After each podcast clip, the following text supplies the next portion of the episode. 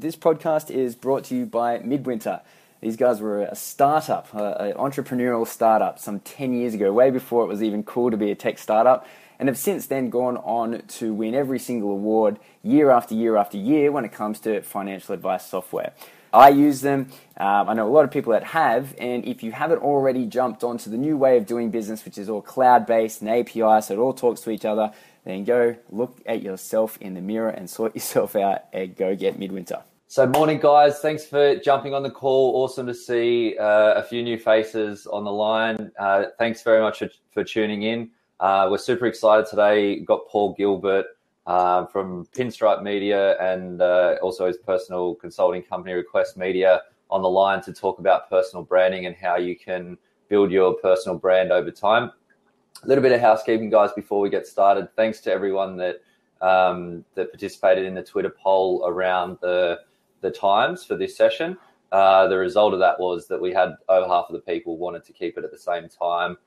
So that's awesome. We are going to do another poll in the near future just about the length of the session. So expect something in your inbox about that. And we're also toying around with potentially changing our platform as well. So apologies in advance to the Blab diehards. We do love this platform. It is quite sexy, but we've just had a few sort of tech issues that we haven't been able to quite work through yet. So we'll keep going. James likes that. Thank you, James. So cool, guys. Let's get into it. Like I said, Paul Gilbert, who works with Pinstripe Media. For those that don't know, Pinstripe Media is David Koch's media company, and they've got their finger in a whole bunch of different pies. They run a number of online content websites, Thrive, Hip Pocket, Business Builders, as well as Koch's personal finance programs and a whole host of other ones as well. So that keeps Paul, I'm sure, very much on his toes. And Paul's responsible for all the media. Paul said that he doesn't like social media. It's just media, but all the media and getting sort of the word out there. So thanks very much for joining us, Paul. Thanks, guys. It's great to be here. I'm going to get in trouble for you saying I don't like social media. That'll be on my label social media. I'm being the social guy for so many years, and I don't like social media. So Paul's got a pretty extensive background in the media and content media space. Worked for the biggest content media provider in the world. They now, I believe they are, King Content. So had the privilege of working with Craig and Paul over there, helping them build one of the largest now, I think, in the world content companies. Awesome. Which is a bit of a brilliant ride for them. I think in 4 years they've gone from 16 people to having offices right around the world. Awesome. Cool. So clearly the man knows his stuff. And I caught up with Paul a few weeks back to just sort of chat. I know, for myself, I'm, pretty active across social media where I can. I do my best. But I don't know if, like everyone else out there, I still find it a bit confusing, what works and so, what we can do to sort of build our presence. And that's what Paul works within Pinstripe Media on, getting the message out with their media, but also runs a consulting company on personal branding. And I know that that's something, as financial advisors, something that's really important. So we're really excited to get some of Paul's tips. And I know that the session that I had with him, just chatting about what we're going to talk about today, I got some really good takeaways. So we're excited to get your gold, Paul. I'm excited that you used some of my tips and you're seeing the results. That's what I'm excited about. Yeah. Awesome. Yes, I'm also very excited about my passion is the personal branding and social space. Yeah. So tell us more about that. Yeah, so although I'm working with Pinstripe Media, I'm a content marketing or what we call digital marketing director in title. Mm-hmm. Over the last 6 or 7 years, I used to run a company called We Manage Social and built that up, and it was kind of at the beginning stage of social media. I now like to call it communications media or just simply media because that's where the trend has gone. But that passion remains with me. It's the reason why we're so successful at what we do at Pinstripe or what we do even at King Content or OMD or any of the companies that I've worked with, is the hands-on practical knowledge that it takes to be successful in the digital space. And whether that's essentially social media channels or whether it's video or production or whether it's Ustream or whatever it is, it's the getting into the nitty-gritty and the practical commitment to get that to work is why we're all very successful at what we do. Yeah. So a little bit about, currently we're at Pinstripe Media, which is a great opportunity. We're the kind of leading content marketing agency for the financial and business sectors within Australia. So our role here is as a content provider, but also a content campaign company. So we're doing some really great work right now. I think we were just covering it before we started recording about very early morning calls with European offices. Yeah. So things are really moving along. But my passion is the interaction in the digital space and how it's done effectively and well without all the hype. Because there's a lot of people that talk platform, they talk channel, they talk quite high level. I think for me, it's really about understanding, what you want to achieve in that space and then putting in the hard work to get there. Yes. And then continually learning because unlike any other sector, the digital sector changes. I think it probably changed this morning while I was on the call. Definitely keeps Yeah. And so when we caught up, we were talking about, with all of this change and the focus and so many people being on the social media sort of platforms, that potentially smaller businesses that are a little bit more nimble are actually better positioned to benefit from using that as a platform. Is that? Yeah, look, I think everybody's heard it before, but I'll say it again. If everybody is aware or wakes up to the fact that the digital channel itself is a level playing field. It doesn't matter. So we're working with Microsoft, we're working with Energy Australia, Vodafone, and what have you. They have exactly the same issues, maybe substantially more budget, but exactly the same issues getting their brand through that noise or getting their content to be seen. As a small business. And for that reason, a small business has absolutely the same amount of opportunity to do a clever piece of content or put in the time and the effort to reach their target audience. I don't think there is a difference. And in fact, most of the work that I do on the personal branding side is a lot more successful at engaging with audiences than potentially, and don't say this to the brands,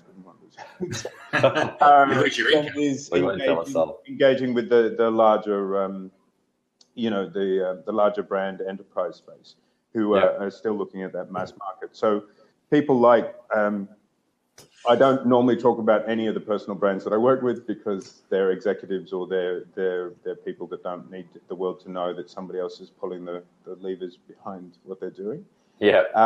But obviously, I mean, David's personal brand well outstrips the brand work we do for the KBB, KMM, Shoestring and all of those just because of that personal brand connection. And that just shows you that the use of effective channels in digital is something that's available to everyone. I don't care if you're a butcher or if you're a real estate agent or if you're whatever it is or a financial advisor. Effective use of the channel. I think you were saying, I gave you some tips and you've upped your numbers by 1,000 and what have you. We haven't even talked about how you proactively target the right niche audiences and build up engagement levels across multiple channels. And if we can get to that kind of conversation with those businesses, that's a lot more effective than having a big brand conversation about, oh, we're going to do marketing, you've got to compete against the big brand space. So exciting times. I mean, the digital space is now outstripping television in terms of broadcast media consumption. So I'll let you ask another question. Cool. Ramble on. So tell me, Paul, what's the process when you're doing this, the personal branding piece with your clients? What's the process that you go through to? So look, I actually had the process done for me a long time ago, and I was really quite disappointed in how that worked. Quite formulaically. So for me, the first and foremost question is a why question. So why are you working on your personal brand? And the answer is really important, because there's personal branding, which I call static personal branding online, which is a catch-all branding, which is what you've seen 90% of the content out there online talking about, which is making sure that all the websites are formulaic and, you know, you're always broadcasting stuff and it's good for your career. Well, that's a really static way of looking at brand, and the internet isn't static. So we need to find out why you as a person want to work on your personal brand, and that may be, so for example, I'm working with in the future, we'll be working with the Airport Economist and a few people that already have a brand placement in the space. Yep. What is it that they want to do in the next 2 years? You know, what is that brand going to, what is that effort and facilitation going to do for them in the future? And that could be for you as well, whether it's speaking engagements, whether it's a new career, whether it's become a niche specialist in a marketplace, whether it's allowing you to talk about your passion, which may not be your work or whatever it is. Is it for you to reach out lead generation? What is it that you're doing this for? And then we can really customize the effort and the time, the channels, the placement, and the work that you do. Yep. So if you look at the top end, and a lot of people do this with sport as well, they always look at the top football player and say, oh, you know, but we've got to learn. You've got to learn how to kick a ball first before you can be, you know, David Beckham or whoever. Yeah. So everybody always talks to me about Gary Vaynerchuk. Or Naomi Simpson, or, you know, these bigger brands. But the reason why they've succeeded and others aren't known in the digital space is they had a very clear purpose and reason for why they were doing what they were doing. Yes. You know, and that was from the very outset. That shaped everything from their brand message, their activity online, the level to which they share, their real-time live engagement, which is an awesome opportunity for anybody building a personal brand at the moment. But they had a very structured plan. So the first thing I do is find out the why. Then we find out the where. You know, where is your passion? Where are your skill sets? Where is the uniqueness in your brand? What's your tone? You know, how do people relate? How do you already relate in real life? I mean, what is it that you do? And again, one of the biggest mistakes is that everybody thinks they need to be a Gary Vaynerchuk. They need to be loud and in your face, and that's just not true. You can be, and no offense to programmers, I'm not saying all creatives, but you can be a quiet creative and still be a leading brand position. Create a leading brand position in your market, or you can be a very small business. And create a leading message that allows you to leverage your business sales in the right market. There's many case stories of small businesses. I think there's one in the US that sold curtain rails, wooden curtain rails. Ornate.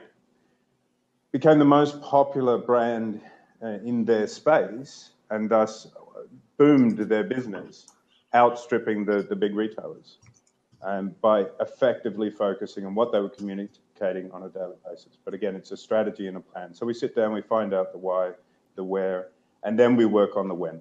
So when, you know, when are you going to have time? When is your commitment going to come in? And then and finally the content piece itself, which we'll talk about. And so what? I suppose that leads into the next question is to once people have done that, I think it's awesome. Clarify, you know, objectives and the goals around it. But then, what can people do to get their reach or extend their reach once they get to that point?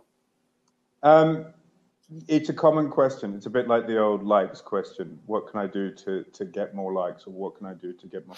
I think the first thing anybody needs to do on a personal level, if it was something just for today, if you were going to look at your personal brand for today, it's going to be, one, do some work and find out where your audience is. Find out what you want to talk to them about, and then find other people talking about that. Because one of the biggest mistakes is the lone voice in the wilderness effect. Which is I'm a digital marketing professional. There's many people who've already done all the hard work for me.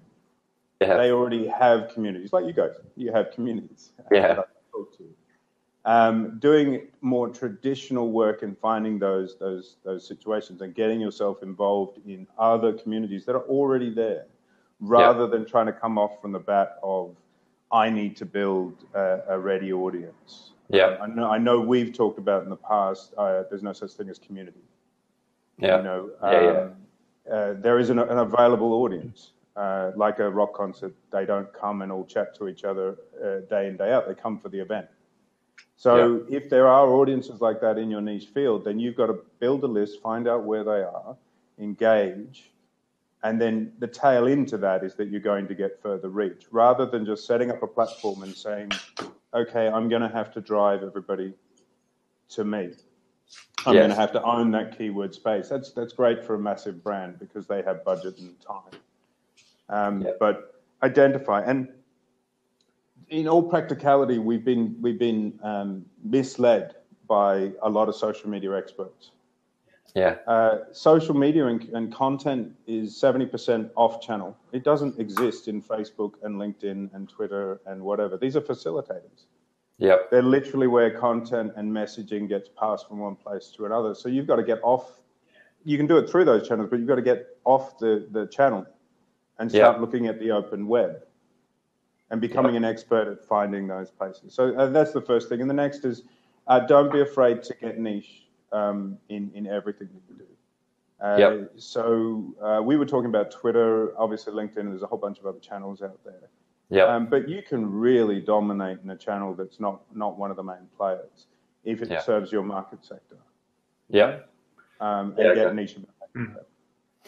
And what's the best way for someone that's looking to find one of these audiences that you mentioned? You know, what is the best approach? How can they do that?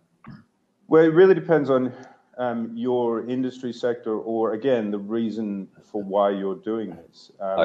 If it's a sales lead generation thing, then obviously setting up Google keyword searches and trying to track the audience, following content back to the source. So if it's a topic area, don't just read the article. Look at who the writer is. Find out whether they have a community online. One of the things that people do forget is that if you're interested and passionate about what you're doing anyway, you'll be knowledgeable. I've read five or six articles this morning before I even got into the office about what I do.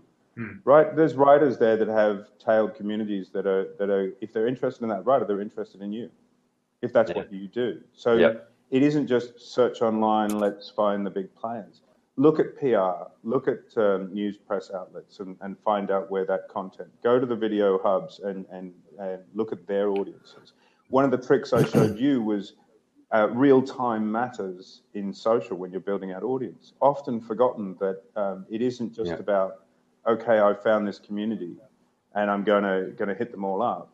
It's about what are you offering them in real time that they're going to engage with, and then you're going to re-engage with them. So go out and find an audience and try that. Try to be part of that conversation. And focus. And just focus. Be niche. The internet is billions, obviously billions and billions and billions of people out there, and platforms out there competing for micro moments of attention. Yeah. So really important for everybody to kind of not get overwhelmed by that and say, all right, I have a strategic plan over the next 6 months. I'm going to build out this channel with this audience, and I'm going to look at these authors, these publishers, or these celebrities even, or even peers in my industry sector. LinkedIn's great at that. There are lots of tips and tricks that you can use in LinkedIn where you're not having to interrupt or connect with people, but you're forming a network that allows people to come to you. I think, and I mentioned to you, you know, when you said, who do you want, how do you want people to connect? You know, I said, well, LinkedIn would be great, but unless you mention the XY Live in the top comment, I get 30, 40 connection requests a day. Not because I'm famous, but because I have a network that pretty much when anybody comes into that network, they'll see 20 or 30 similar connections if they're in my industry sector. So they feel comfortable to connect. Yeah. Mm. Okay, cool. So I'm just going to turn it over to Phil, who I think has got a couple of questions. Just for everyone watching in, if anyone's got any questions for Paul, you can type them in the comments box on the right-hand side, and we'll get to them shortly. Yeah, I got a few questions for you, Paul. Thanks heaps. I'm loving the interview. I kind of loved the way you're talking about your process, where you're talking about starting to talk about what's the purpose of starting a personal brand, and then going deeper and talking about you know, what are we going to do over the next 12 months, and then also what the passion is. I think it's super valuable. And, I mean, this is probably one of the more popular XY Lives we've had so far, and it obviously talks about the good content that we're producing. I've got a few questions. I mean, I've got like 2 pages full of stuff that I've written down. I'll get to them. Yeah. But I'll keep it short. I'll pick a few ones that I liked best. So first question, is it important to build a plan before you start your building your personal brand? So you said, talking about what's the plan over the next 12 months, how set do you need your plan to be before you actually go out and start doing it? I think it's like working out in the gym. Those who plan, who don't plan to fail. There are unique individuals who automatically they blaze a brand trail of their own without plan, and that organically happens because that's their nature, that's their character, that's who they are. But for the rest of us mere mortals, yes, you need to plan. This is a saturated, complex, ever-evolving space. And one of the things that I talk to brand clients about is being consistent, continuous, and clear. You have to have a commitment to this. This, if it works for you as an organic thing and you're not going to put any money into it, and you don't have to, but you need to be 100% committed to a plan. Now, the other thing that I talk a lot about is the difference between personal and professional branding, and keeping a line between those things. Without a plan and without setting up channel and making sure that you've got the key messaging, that's going to get blurry. I have over 6 different Facebook pages. I have multiple accounts on multiple platforms. I have over 18 different Twitter handles. But that's planned. There is a plan. Some use for work, some use for personal, some are branded, and some you will hear me politically rant, or you will hear me, and that's my inner network, which we all need. So there's a strategic plan. Yeah. And without it, you can make inroads somewhere that are pointless to your brand purpose. You know, that aren't going to serve your overall goal. So if I work with David Koch, we talk about what is it that he would like to be doing in 2 or 3 years' time that he's not doing today. What is his brand going to allow him to do? Is it to film documentaries in Africa about elephants? Is it what is it that his personal brand is going to allow? And you've got to plan to get to that point. Now, the strategic mechanics of it is why you come to somebody like me. But no, the strategic mechanics of it means that it might just be focusing on one channel, one location. It might also be moving to a different content medium. There are people in the YouTube space who have built a personal brand 4 or 5 years ago in the other, what we call just comms channels, who are now having to restart their whole audience in the YouTube channel, right? They're having to, because they now want to be a face celebrity or a face known. Yeah. Now, I'm not saying they made a mistake. I'm just saying that if they had planned that this was their goal, then necessarily they could have shortened that whole process and really focused on those things. So the next is commitment, and it is really a serious question. Are you committed? Nobody can do the personal interaction for you.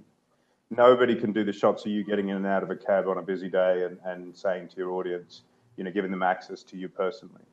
I just landed in Hong Kong, or even if you're a small business, really excited, best shopping day we've ever had, or whatever it is. And those elements are about your brand. You've got to be committed and you've got to be open to do that. And without a plan, sometimes those things...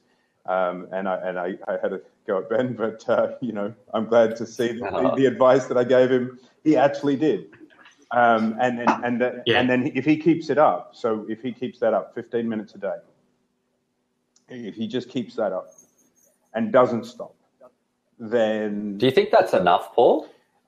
What I told you, no, but. I mean, I think saving your secrets. What's going on? No, I think that's a thing that as advisors we don't do very well. Lots of people will get on the blogging space or start videos, and they'll get excited for 3 months and then just quit.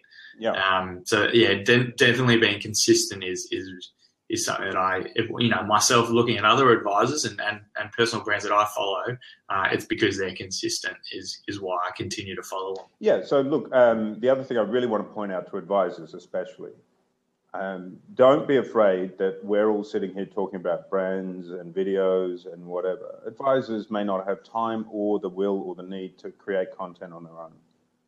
That doesn't mean that you can't be socially active with your brand and build a brand presence by doing some really key niche strategic things in the space.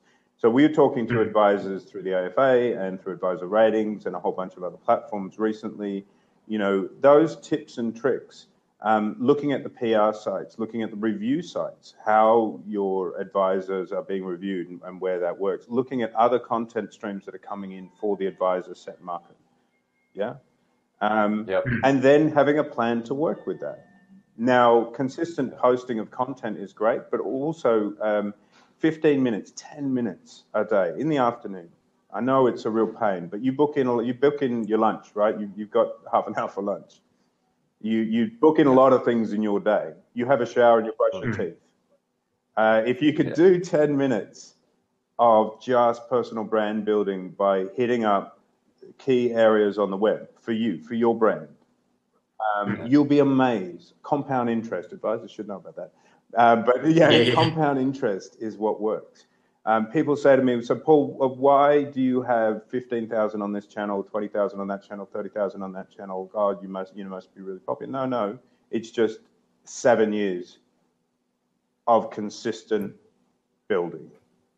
I have some channels about different things. So that's all I'm trying to get across there. It doesn't have to be a massive strategy. It doesn't have to be all-consuming. It's just get practical, get consistent, get engaged. You don't have to create content. You can facilitate content. You can comment on content. You can do all those things. But I would advise anybody to sit down like you would with self-help or self-development, but sit down, write down those columns. What am I particularly good at? What is it that I'm passionate about so that this energy is not going to disappear from me? What is it that I consume already on Pulse or on any of the feeds? And then can I make my personal brand about that and also meet my goals to build my business or meet my goals to become a speaker or meet my goals to, get more business leads or meet my goals to whatever it is? Awesome. Them together. No, great. All right, we've got some questions from the audience, so we'll just try and hammer through these. So Mark has asked, does it have to be a personal brand and can it not be a personable corporate brand? And what's the distinction? I work with personable corporate brands all the time. Let's get one thing out of the way. Honesty and trust and reality are paramount if you're going to create a personal brand. Yes, it can be a corporate personal brand, but you still need to be, because you'll get eaten alive if you switch honesty or trust or do all those things. Get that out of the way. There is a big difference between a corporate brand or your professional brand and your personal brand, and it really comes down to tone, language, and expectation of the audience. And the biggest forgotten thing when we talk about a professional personal brand or professional business brand is that people think about the brand and what the brand wants rather than thinking about what the audience wants and how much they want to engage or where they engage. So there are some boundaries that we set for brands, for example, in non-moderation of content. If it's a professional, personal brand, where we don't respond because we don't get involved in opinion conversations. That's a boundary with which we don't have the brand talk. It talks relaxed in its tone to the audience and is trying to, we didn't really get into content, all content has a purpose, but each piece of content will have a purpose for a brand. So whether it's entertainment, channel building, whether it's promotional, whether it's UGC generation or trying to get user-generated content out of our audience, each piece of content has a purpose, same with the personal brand. So it's the tone with which that's used that has to be very clear. Now, a true personal brand that isn't professional or not, let's say not professional, but is used to help amplify a business later on. Like, again, I know the audience may not know Gary Vee, but he's always a good example because he's hitting the airwaves now about this. But he uses his personal brand to support a $400 million a year business. Mm. But he maintains his personal brand as frank, direct, advice, swearing, whatever.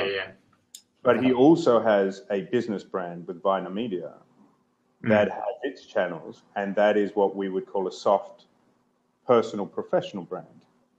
Where the language is different, and the level of engagement is in, and also the expectation of the audience is different. And what I wanted to get to for all that was the expectation of the audience. What is the audience? How does the audience want to engage? Are they going to be satisfied with engaging with a brand, a professional soft brand, or do they want a real connection?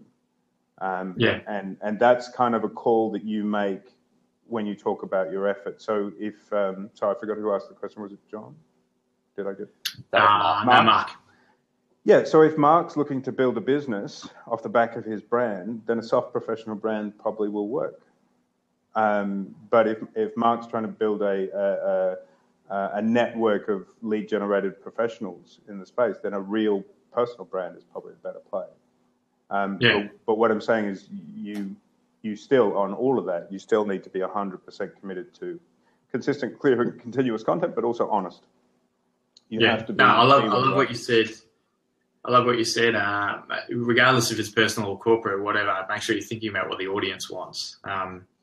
That to me is great kind of takeaway from it. I'll give people one of the things we talk about when we talk about community management training.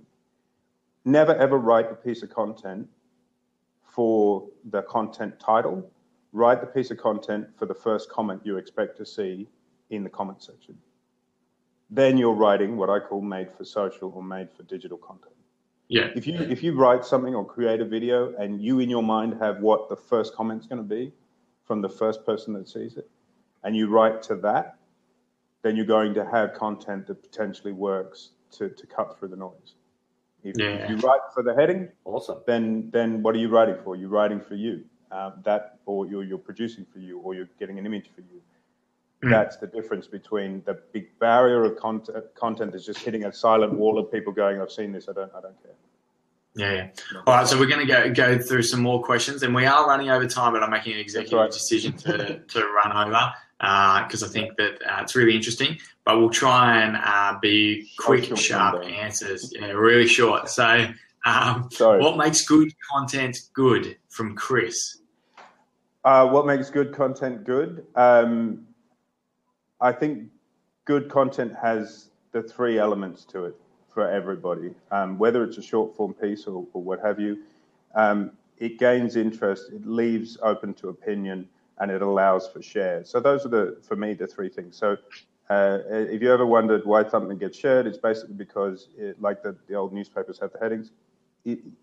What is that? I don't know what that is. What's the interest there? Mm. Oh, that was clever. I didn't see that coming. And then it's not so scripted or branded that it prevents people from sharing it. Yeah. Awesome. And from James, I just lost it. On the back of Mark's question about a personable corporate brand, how do you build both personal and business brands when you've got a business with more than one founder? So James has got three co-founders. So how do they both build a corporate brand and a personal brand when the co-founders have different personalities and interests? Well, it's great. Your co-founders have different personalities and interests. You would need to sit down and just decide amongst yourselves what each brand is for. And then that really is as simple as anything else. It's like we have three or four people here who are in management. I'm the speaking guy. David's the TV guy. There's others. And just define what purpose each brand has. And there's no harm in having two. To lead the business, but normally I would suggest that one of you is going to be better at being the front man for the social space on their personal level, if they're the experts. What about you, James? Yeah, James is very good looking. Very good looking. He'd be the one. And then the other can focus on the business or the business side of it. It's like anything. Just take it up a level and really, once you set those goals, just figure out who's going to do what, because that's a great combination. People don't have that. They have themselves and they go, "Oh, I'm not really that guy." Well, if you have both, then that's amazing. Yeah. Awesome. All right. Naomi's asked, what's your thoughts on email content marketing? Look, email content marketing is still a powerhouse to what we do. How effectively it's done is questionable. I probably need to know a little bit more about what you're looking for in the answer there, because it's such a wide sector for us at the moment. Yeah, awesome. Is it getting to the point where it's too spammy because everyone is doing email marketing, or is there ways to do it effectively? So Naomi, again, back on email. Yeah, look, that's clear. Yeah, yes, there are effective ways to do it. No, it's not getting any more spammy than it used to be. The saturation isn't any more or less. It's just the way that people manage it, the tools with which people manage their email, the divided mailboxes, all those other stuffs. It's a technical question that you need to get smart about in terms of doing it effectively. And you can research on headlines, you can research on frequency, you can research on spend, you can research on... well, the other thing I would say, do some research on non-email platforms. So your in-mails for LinkedIn and your other access points that are email-driven. Have a look at the overall technical pie, and I can't get down to absolute specifics, and unless it's a kind of a brand case study. But no, look, I this is the same thing as people say: are we over content saturated? No, we're not. The digital space is evolving to handle the volume.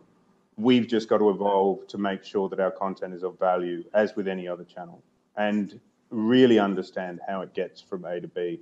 But it's still one of the most effective ways to engage. I think we have about 30-40% of our traffic still coming from that source. Yeah.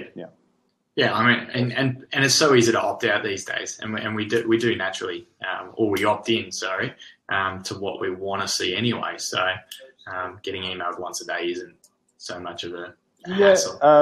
But also keep in mind that the control is now on the other side. So the way people run their personal lives, the way they run their business, depending on the emails that are coming through.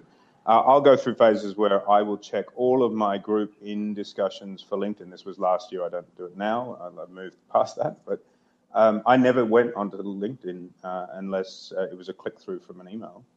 I would see that the headings of 40-50 different groups with top topics, and scan them in about 10 seconds. Just go down, boom, boom, boom, boom, boom, boom, boom. Oh, that's a content piece that's going to help my brand.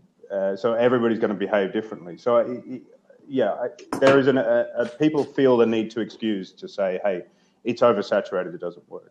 But that's the case for every channel. It's those who do it effectively. And again, back to the very beginning of the conversation, every single business, brand, advisor, person has the ultimate opportunity currently to power their business or build their brand just as much as, a Bill Gates or anybody else. So you really do. There is no boundary to it. You just got to get smart about it. Awesome. I think this has been an amazing interview. And just to finish off, what is the best way for people to either connect to you, or if people want to work with you, what's the best way to get in touch? Easy way to break it down on the brand side, on the advisor side, Pinstripe Media. We're always available, so we look after as we went through. On the personal side, at Request Media, @_Request Media on Twitter. You can hit me up there or grab me through LinkedIn. Just Paul J. Gilbert. There's a lot of Paul Gilberts on LinkedIn. So just look for the Make sure you connect with Paul on LinkedIn. He told me that one thing he hates is when people just send a blank connection invitation. Just the generic one. If you send me a blank, don't expect a reply. I don't care. I don't care who you are. For this instance, if you've been online now, which is fantastic, and thanks for watching, XY Live. If you just put that in the first line. Then I can siphon through really quickly without having to read every one of them. Great. Awesome. Really awesome. Thanks, guys. So thanks, Paul. And thanks, everyone, for coming on. I know we went over time, but I think it was great value that we got out of it. So next fortnight, we have... Dean Holmes. Dean Holmes on. And what's Dean speaking about, Ben?